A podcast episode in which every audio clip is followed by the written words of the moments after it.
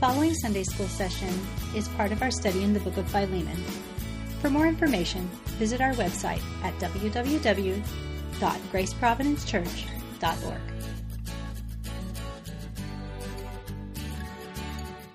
So when, when you're at the Lincoln Memorial Monument, um, on the left hand side is the Gettysburg Address, and the right hand side is his second inaugural address. And I've been there a bunch of times, and I always go in to read the Gettysburg because it's famous. And I think, second inaugural, who cares? Well, this time, uh, while the other guys were wandering around looking at it for the first time, I went over and I read that. And I was floored, just floored with the biblical allusion and references that Abraham Lincoln made. I know that he wrote his own uh, speeches, and so whether he was in Christ as a regenerate man or not, he was certainly influenced by the Word of God. I got the whole thing on the screen here, but I'm only going to have us read the blue parts. One eighth of the population were colored slaves, not distributed generally over the Union, but localized in the southern part of uh, FIT. Of it, sorry. FIT. The slaves uh, constituted a particular and powerful interest. All knew that his interest was somehow the cause of the war. Okay. Eric, you got the next one. Both. Both read the same Bible and pray to the same God, and each invokes his aid against the other. It may seem strange that any man should dare ask a just God's assistance in wringing the bread from the sweat of other men's faces. But let us judge, not that we be not judged. All right. And then, uh, Phil, you get the next, the last piece. American slavery is one of those offenses which, in the promise of God, must needs come, but which, having continued through his appointed time, now he still now he now wills to remove, and that he gives to both north and south this terrible war, as the woe due to those whom the offense came, shall we discern therein any departure from those divine attributes which the believers in the living God always ascribe to him. So let me read the last part in black there. Yet if God will that it continue until all wealth piled by the bondman's 250 years of unrequited toil shall be sunk, and until every drop of blood drawn with a lash shall be paid by another uh, drawn with the sword, as was said 3,000 years ago, so still it must be said, the judgments of the Lord are true and righteous altogether. So I love it in God's providence when paths that are seemingly unrelated cross. So here I was in Washington, D.C. a week and a half ago in the Lincoln uh, Monument. I'd never gone over to the right side and read the second inaugural address, and here I am preparing to talk about slavery and what the Bible says about it, and bam, there it is. So I feel like this is God saying, okay, got to deal with this. Um, it's in the face of our country. It's it will be in your face as a Christian sooner or later, and it's time to deal with it. And you know, I'm going to give you some homework when we're done uh, to try to help you think through the passages in the Old Testament. But I want to give you some guidance on this before we look at those. You, whenever I do any kind of teaching, I am invariably going to be caught saying context is king. And of the rules of interpretation or hermeneutics, that usually comes first for most people that to understand what you're reading, you need to understand the context within which it's set. And there's, there's kind of three general contexts. There's the immediate context of who was writing and who was receiving it. There was the historical moment that it was set in, meaning, you know, what's a society, what's the rules, who's doing what to whom, etc. But then there's the big one, and that's the historic redemptive arc of history, meaning God's plan to show his mercy and his grace by bringing man into the world, allowing him to fall, and then redeeming sinners through a gracious act of his son's self sacrificial giving, both in living, in earning righteousness, and then dying and taking the penalty for sinners. So whenever you're dealing with a subject in the Bible, know that you got to find the context. So for for this whole thing about slavery, theologically, there's this path that started from the fall and the curses that were given to Adam that arcs all the way through to the coming of Christ and will finish when he returns. But it started kind of fuzzy. It was prophetic, it was hard to understand, and as time went by, God progressively added knowledge to people. So if you thought of like a, um, a sun, a sand, an hourglass, and lay it on its side, after the fall, it's just like everything exploded, and God says, Your seed is going to crush the serpent's head one day. Okay. And they probably went, I don't know what that means, but Moses wrote it down, and then as it progressed, God explained more and more and more. That seed was mentioned when God made a covenant with Abraham that said, I'm going to save a, a multitude of people. He didn't tell him exactly how it was going to happen, right? And then the Mosaic law comes, and so on and so forth. But it's all leading to this crescendo, this moment, this perfect moment in time that God set up for Christ to come. Slavery fits in that context. The loose understanding of scriptural warrant of where things are going to the finite. So you should expect there's sort of a loose understanding of how it was dealt with and a finer one when we get down here to Christ. And I would say that our, our knowledge is now expanding as the Holy Spirit teaches us and transforms our mind to think more like Christ. So you always have to set these things in that context. And some people want to come and just say, armchair quarterback, and just say, well, why didn't they know in the Old Testament? Why didn't they just condemn slavery? Why, why this, why that? And I think if you keep that in mind, it will help you rationalize how this all came about. Um, yes, if God wanted to, right at the fall, he could have said, I'm sending my son right now, and, I, and Adam and Eve, you need to believe on him. Done. We're going to heaven. But that's not what he planned. When he talks to Abraham, there's this multitude of people that are more than the stars in the sky and more than the sands of the sea. And that's huge. And God is doing this huge thing in the universe, and slavery is a little part of that. Historically and sociologically, things started uh, with small groups of people that were dispersed, and they began to come together into communities. And over time, those communities grew and grew and grew, and the way people lived changed. You have to remember that. It was very tribal and dispersed in the beginning. They come together and they work as societies later, and only later. When we try to apply our mindset of the United States of America and all the laws that we have that frame how we live to situations like this, we go awry. We're bringing knowledge that they didn't have. We're bringing New Testament knowledge that they didn't have. And in some cases, they didn't even have Mosaic law if we talk about the stuff that came before Moses. So sociologically, things have changed. I mean, just think of what we've gone through. The agrarian lifestyle, industrial revolution, now we're in this information age. Whatever God brings next, He's going to bring us through it, and it's going to continue until He says so. And then He'll, he'll bring Christ back again, and there will be judgment and the quick and the dead will be judged, and that will be it, and, and we will go into glory from that point. But we're going to go on whatever path God tells us to do, uh, and slavery may be part of that path. It may continue on. It's continued today. We don't like to talk, talk about it.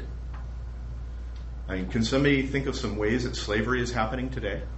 What's that? Sex, sex trafficking. Sex trafficking huge. Women are being stolen, little girls are being stolen, boys are being stolen, and then sold to the highest bidder for sexual favors. It's just disgusting. And you would think in this age of you know freedom, uh, women's freedom, and all that kind of stuff, that people would be so hard over on that that they would just they would eradicate it, but they don't. They don't. What other forms of slavery are there? Well, Western Africa still has traditional slavery. Kind of um, historical, animistic Western Africa is still doing slavery. Mm-hmm. Islam codified slavery. I mean, you, you're hearing it right now with all the stuff that's going on in Israel. People are like, why is Hamas doing this? Well, in the beginnings of slavery, I think, well, I mentioned in my lesson that uh, hunter gatherer societies had no need for slaves. They didn't have, they barely could get enough food for themselves. They didn't have extra food for extra mouths to feed. But when the agrarian societies began, they could remain on the land season after season. Yep. Then the need for extra hands. But the, the biggest source of chattel slavery had always been war. Yeah. So you go to the neighbor's village, you burn it down, you kill most of the men. what happens to the women and the children if you don't take them with you and put them to work and feed them and house them? So, in a sense, there was a benevolence to that type of slavery because it allowed them to live.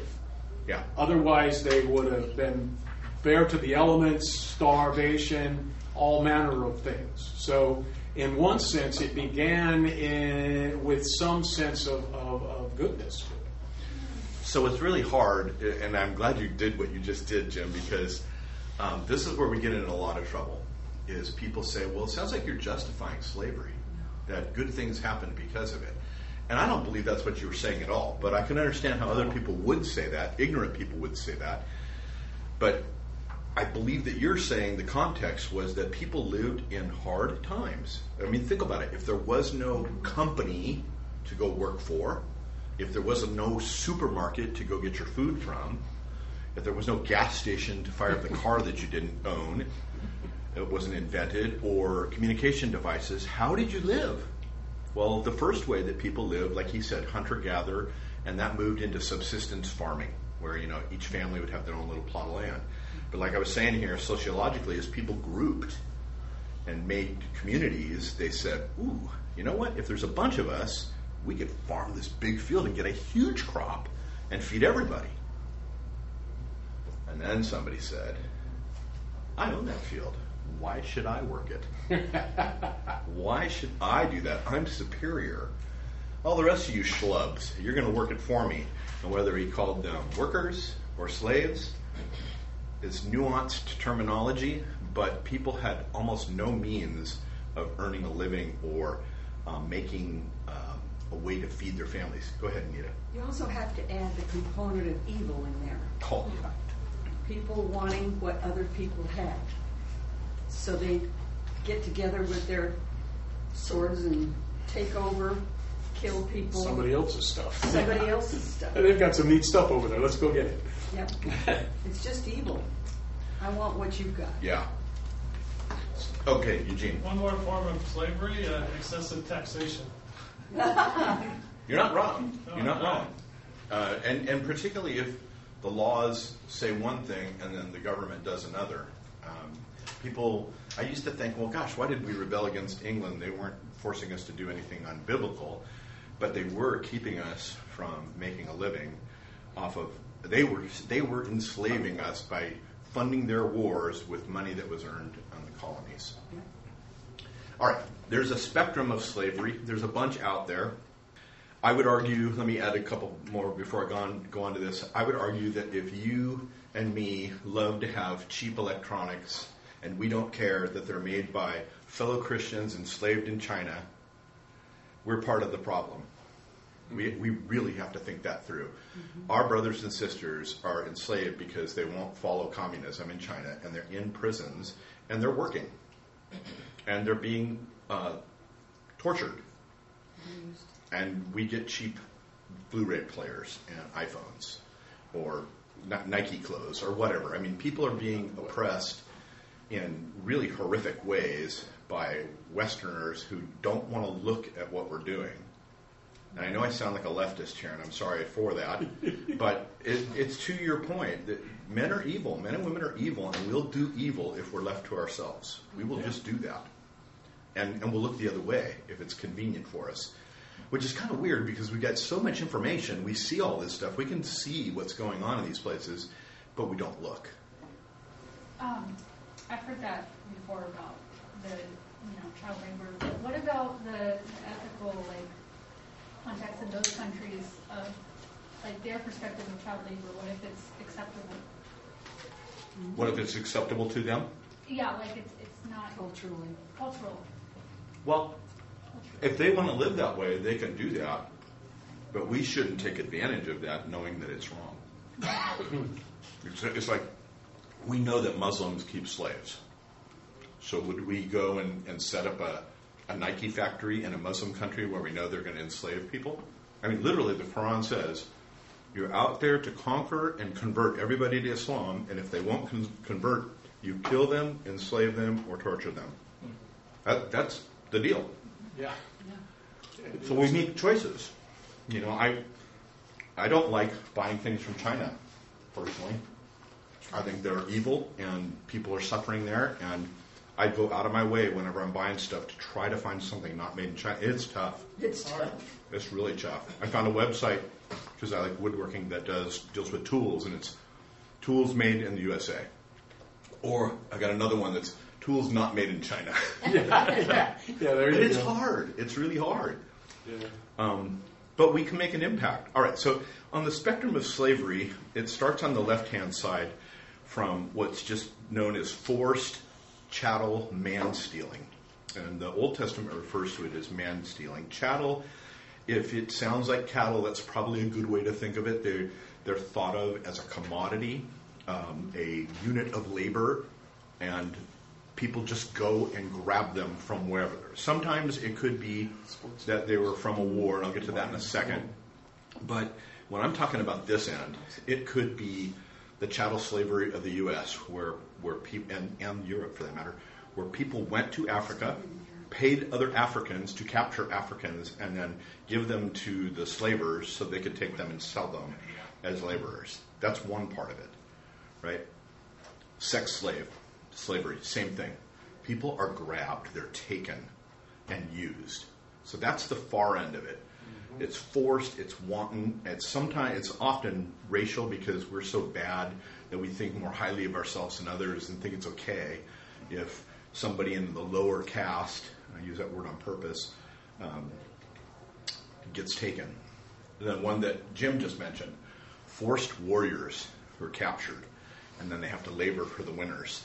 And that's caused all sorts of problems in Greek and Roman history when you know you have a society that's three quarters um, slaves that were captured from war. And what happens if guys who know how to fight band together and say, you know what? There's three quarters of us and one quarter of them. Why are we doing this? I mean, Spartacus was all about that. Slaves. He had how many did you say in his army? 120,000. captured slaves that were warriors from other nations that had been captured by the Greeks. Well, I think one of the first places we need to go to in Scripture is the story of Joseph. We're, we're We're well going there. Yes and no. I'll, I'll get to that in a minute. yeah. All right. Um, forced punishment. When people are punished for breaking laws, uh, back then the punishment was slavery. And we read in the New Testament about this where it says, You'll be taken to the jail until you pay off everything that you owe. And we get it in our heads of, you know, guys sitting in a, in a jail, jail cell watching TV, but they took them out and made little rocks out of big rocks. And they forced them to do very hard labor, very hard labor. Like many people died doing that kind of labor when they were in prison. But when they were caught uh, doing crimes, they were often imprisoned. Oftentimes, they, they got into debt and they couldn't pay it off, and the law required them to go to prison or to be a slave until the amount that they owed was paid. Um, sometimes people are forced because they don't have an alternative. If you're living in a place that you cannot make enough money to pay for food for your children, you may make choices. And I'm not excusing that. I'm just saying that is a part of what happens. And then you might come to a country where they pay you under the table and abuse you knowing that they can get away with it because you have no recourse. When we started this church, I went to a, a fella who uh, was a pastor of a Spanish speaking church. And um, when we merged with the church in Wilderness Park, and I knew we had a lot of Latino people coming in, and I asked this fella, he was pastor of another church, what should we be aware of? And he said, a couple things. If you have people in the congregation that are here illegally, you might see a migration flow based on availability of work. You're going to find that many of them um, live below the radar and are afraid of rising above it. Um, and many of them will have been abused by the legal system, meaning there are people out there that tried to take advantage of them. And I have friends who tried three separate times with people that seemed legit that took thousands of dollars from them and then threatened to turn them in. And so they just went, they went to ground. So this kind of stuff happens, and um, we live amongst it, and we benefit from it in cheaper labor.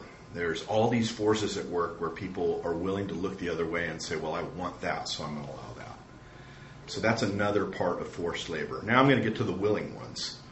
Sometimes you got debt and you got to repay it, and there, you had no other means, so you would sell yourself as a slave to who you who you owed the debt to. Um, sometimes you were a willing compensated worker. We read about Jesus saying that there was harvest time, and they, would go in the marketplace, the owner of the field, and say, "I need people to go out and harvest."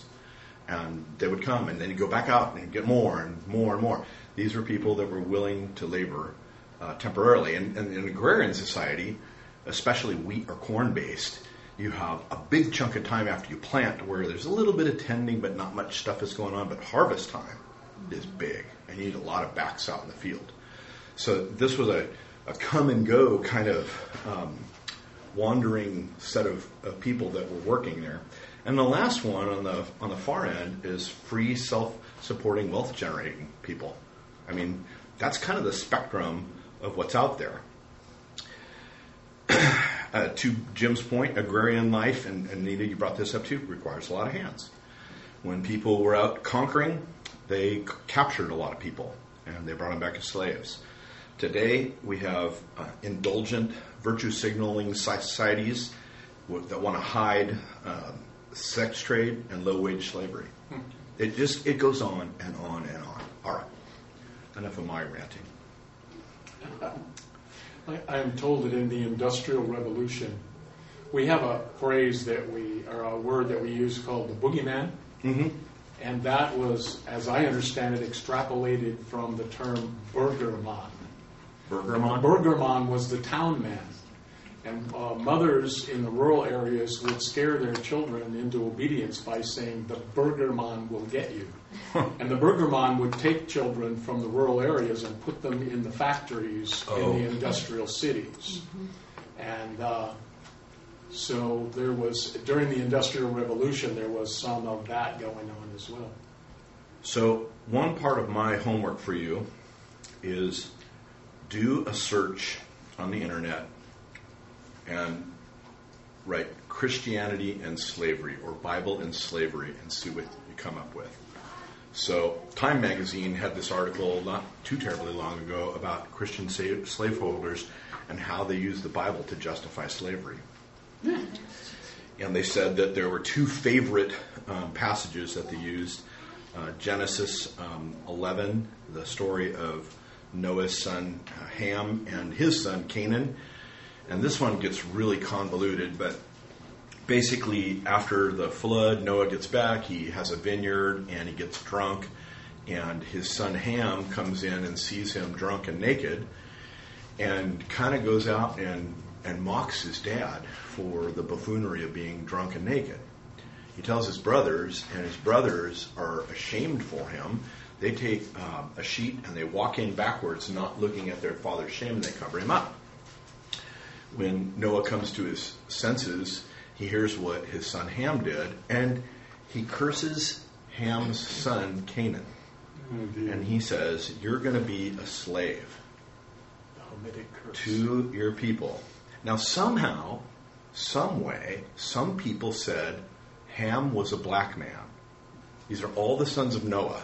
No proof of that. No proof of it, but that became the passage that everybody liked to use who were slavers to say blacks are fair game to slave against. Well, the, the only truth in that is that Japheth went into Europe, and Europeans are Japhethites. Shem was Asian and went east, and Ham went south.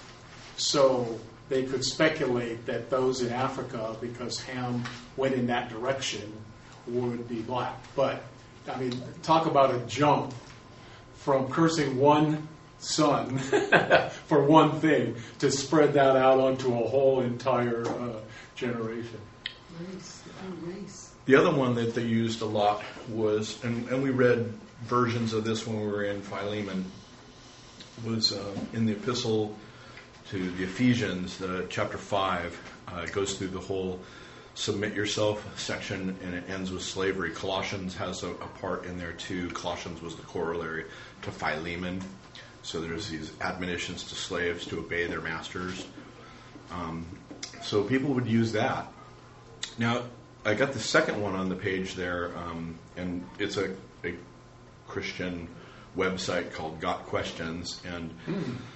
They basically end their little first intro statement with, "Why does the Bible not speak out strongly against slavery?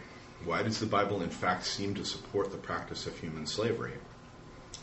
And in reading the pieces that we're going to read in the Old Testament, there were things that were very disturbing, and I, I, can say that I probably have read them multiple times, probably on a reading program where I was going to get through Leviticus, or I was going to get through Deuteronomy, or I would get through Genesis, and I didn't really think about it. I really didn't study it, but I love these moments in time where God makes me study something that I was just reading to be done with reading it, and now I have to look at it. And there are parts that are hard to read. There are things that are said in the Old Covenant that I was kind of baffled when I heard them, and um, particularly in the Mosaic Law. And we'll get to those. But we, we have to know them and we have to own them. They're God's Word. And there is a ra- rationale whether we understand it or not. Uh, but we have to face it. And invariably, the pagans that want to tear down Christianity they know the bad verses, right? What's the first thing anybody says to you when they find out you're a Christian and, and you mention something about sin? Judge not, lest ye be judged. Yeah. I mean, it's out of their mouths instantly. Yeah, yeah, yeah. And if they've done any studying at all, they probably go to a website that says, "What are the bad verses in the Bible?" You know, and they get those and they arm themselves with them. And it behooves us to know what they are and be ready. But take a look and see what the internet says on that kind of stuff. All right, so Old Testament texts on slavery. And I do not believe I'm going to get through all of this today. Pre fall, the garden, there was no slavery. As a matter of fact, it was optimal conditions for agrarian life. There were no weeds, everything grew nice. Um, it, it was not a hard toil compared to what God said the curse would bring, they were just able to live at peace with each other and with all of the animals and with God. Prior to sin, there was no thought of enslaving one another. You know, people would want to say, "Oh, women are slaves to men," and and Adam was given a slave. No, he was not given a slave as a woman. He was given a partner, uh, a helpmeet, uh, a a match, the right the right match for him, like everything else had one. God was punctuating the fact that He gave that match to everything else, and then at the last, He's going to give man that match too. And they were they were both the image of God, male and female. He made them in His image. So there's no slavery in the male female relationship. There are roles, and there are roles from the beginning. The fall. Slavery isn't mentioned right after the fall but when God curses Adam and Eve, does anybody remember what the curse Adam had? I just alluded to it a second ago. What God cursed Adam with? Brow. What's that? By the sweat of your brow. Earning his bread, yeah. He's going to have to work hard now to earn his bread. It's not going to be easy, and there will be things that will rise up to oppose him in, in those efforts. It's going to be hard. Eugene. He'll want to dominate his wife he's going to want to dominate his wife and be a lazy sack of goo, and she's going to want to rule over him.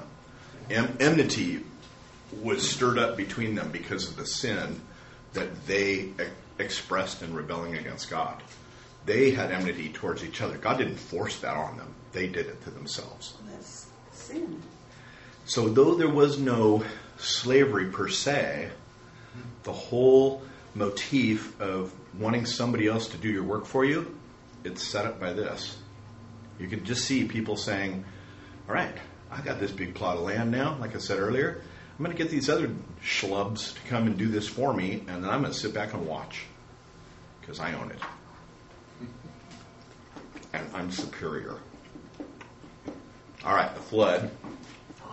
I mentioned that, and this is really weird because there are, are discussions of slavery, but if we think of the flood time, we don't have a lot of indication of what the society was like. Historically, I know Jim looked back at it and there probably was slavery. There had to be enough slavery that when um, Noah cursed uh, Canaan and said he was going to be a servant to his brethren, he understood what that meant. Mm-hmm. Now, you could argue, well, okay, did Adam and Eve really understand dying? You would die when God said to them, "You eat of this fruit, die. The day you do, you die, and you're going to die." Not not going there right now, but they understood servant, and the problem we have as we go, and this is right, the right place to address it. The word servant in the Latin translation is the same word for slave. When you go to the Septuagint, it gets a little more nuanced, and sometimes it could be slave, sometimes it's servant, and it is really hard to know. And, and I, I would leave it to you other guys that like to study words uh, to tell me more clearly on this. I couldn't figure it out. The commentators I read were this way and that way, and they said could be servant, could be slave. I think, given what we said about how people lived, um, you could view it as either. Uh, I don't think it was chattel slavery per se, unless there was some war and they were captured. If anybody has any other thoughts on that, this is the first time that the Old Testament mentions slavery or servanthood within the people of God. Job. Job's really hard to place to. Um, I read somewhere that there's a reference in Job 22 to a flood wiping things out, and it it doesn't say a worldwide flood, and it doesn't say wiping everything out. It could have meant a flood that was localized that wiped somebody's stuff out, but a lot of people thought that it meant that that happened after the flood. So I'm flowing with that, and no pun intended, and going with Job after uh, the flood. So there were three passages in Job where this word servant, which could be con- turned into um, slave, is mentioned. Um, Jim, can you read those first two? One, one. Uh, 1 3 and 1 17? Job. He owned 7,000 sheep, 3,000 camels, 500 teams of oxen, 500 female donkeys. He also had many servants. He was, in fact, the richest person in the entire area. And in verse 17, while he was still speaking, a third messenger arrived with the news. Three bands of Chaldean raiders have stolen your camels and killed your servants. I am the only one who escaped to tell you.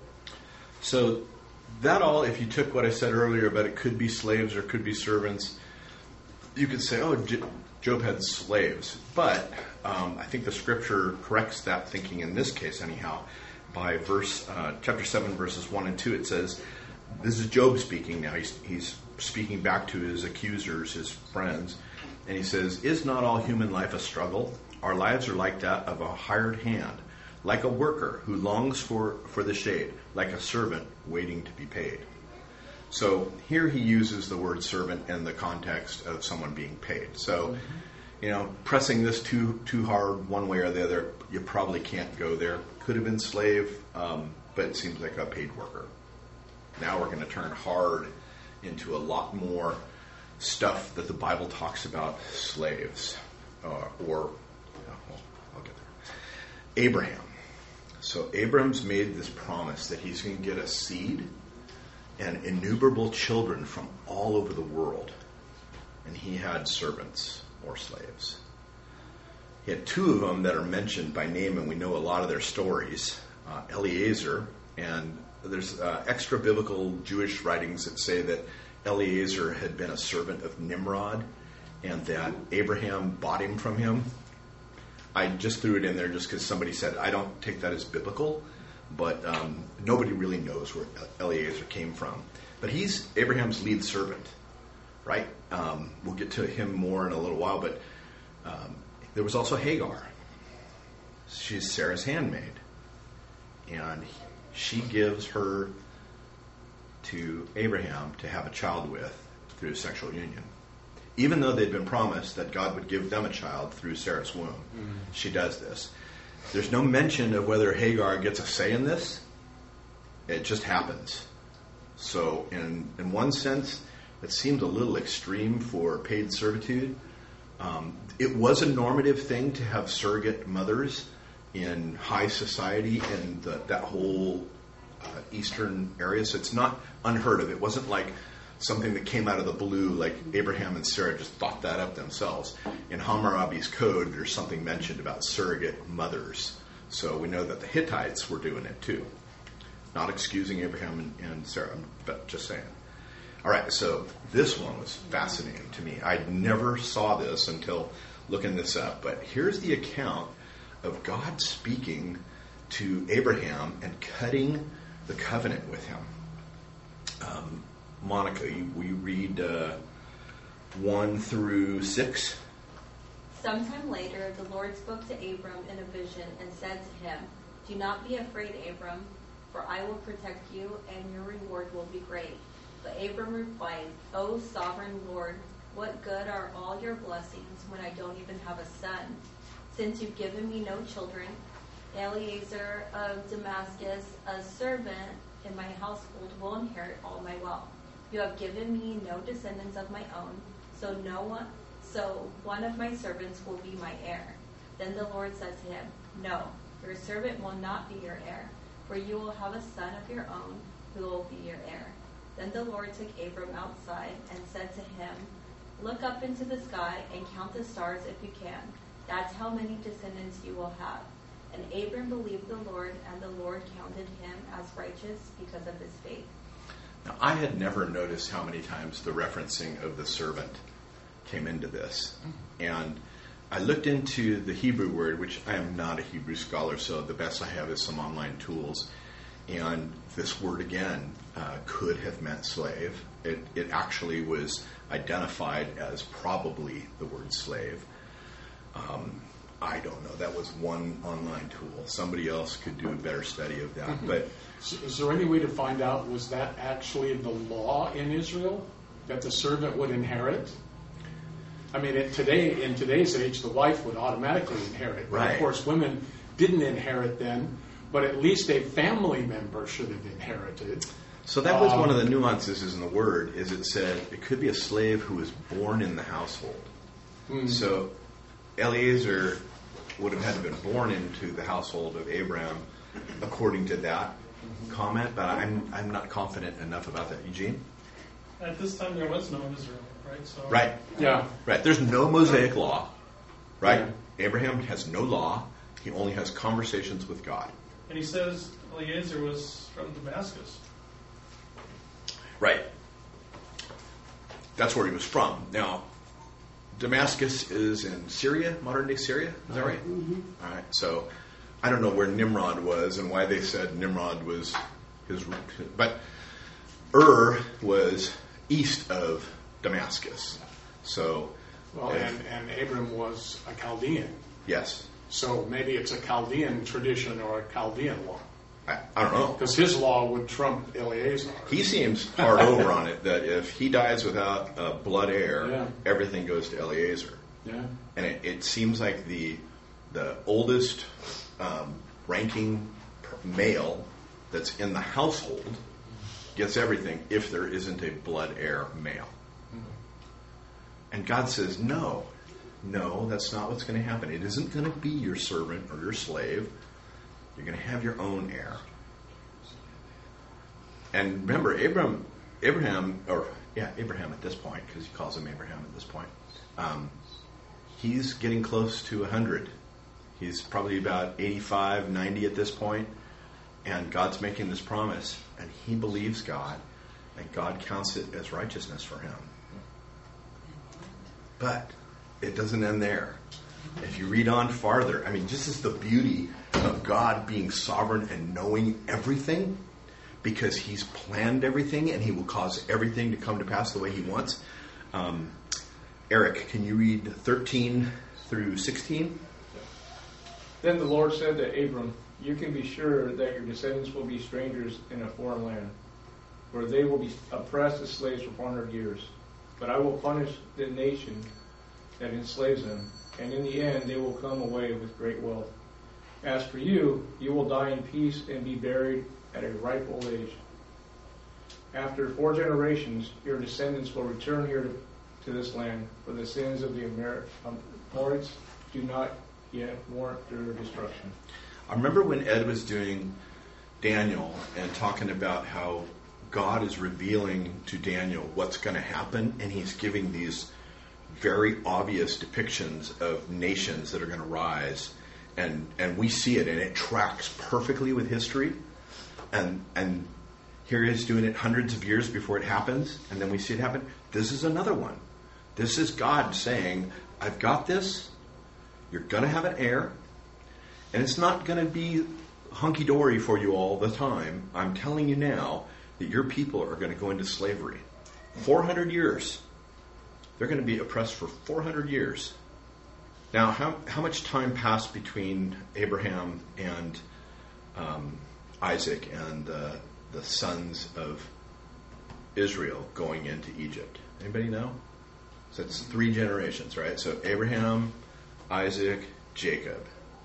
And I don't remember the ages of each of them. But I think cumulatively, you're looking at 150 to 200 years between this moment in time and when the people are going to go into slavery. So let's just let's just discount it on the the smaller side. Let's just say God's a 100 years before Abraham has this son, and he has a son, and he has 12 sons. That he says, in a 100 years or so, your your people are going to go into slavery and they're going to be there for 400 years. Now he's now using the word slave. So it makes me think there's something different between the words that were used when Abraham's saying servant and God uses the word slave here. So that's why I'm not going hard over and saying every time you see servant, it means slave. I think this one kind of defines it a little better. There was some servitude that Eliezer and Hagar had. Maybe one was a slave, maybe one wasn't. But God is telling Abraham, Your people are going into slavery, abject slavery, and it's going to last 400 years, and then I'm going to come get them. So, slavery has played a role in the history of the Old, Old Testament. Next week, when we come back together, we'll look a little bit at Joseph, but we're going to spend the bulk of our time talking about the Mosaic Law. And, and here's some passages that I'd like you to read, if you can Exodus 21 and 22. Leviticus 25. Mm-hmm. Yeah. If you read those three chapters and just take note of what it says about slavery, you're going to see an, a lot, a lot there that you didn't know was there. I didn't know. Maybe you do. Maybe, maybe you have. Uh, you were actually studying and not just skimming and reading fast like I was when I went through these things. So, all right, that's it for today. Thank you for joining us and listening to this Sunday school session. For more information, visit our website at www.graceprovidencechurch.org.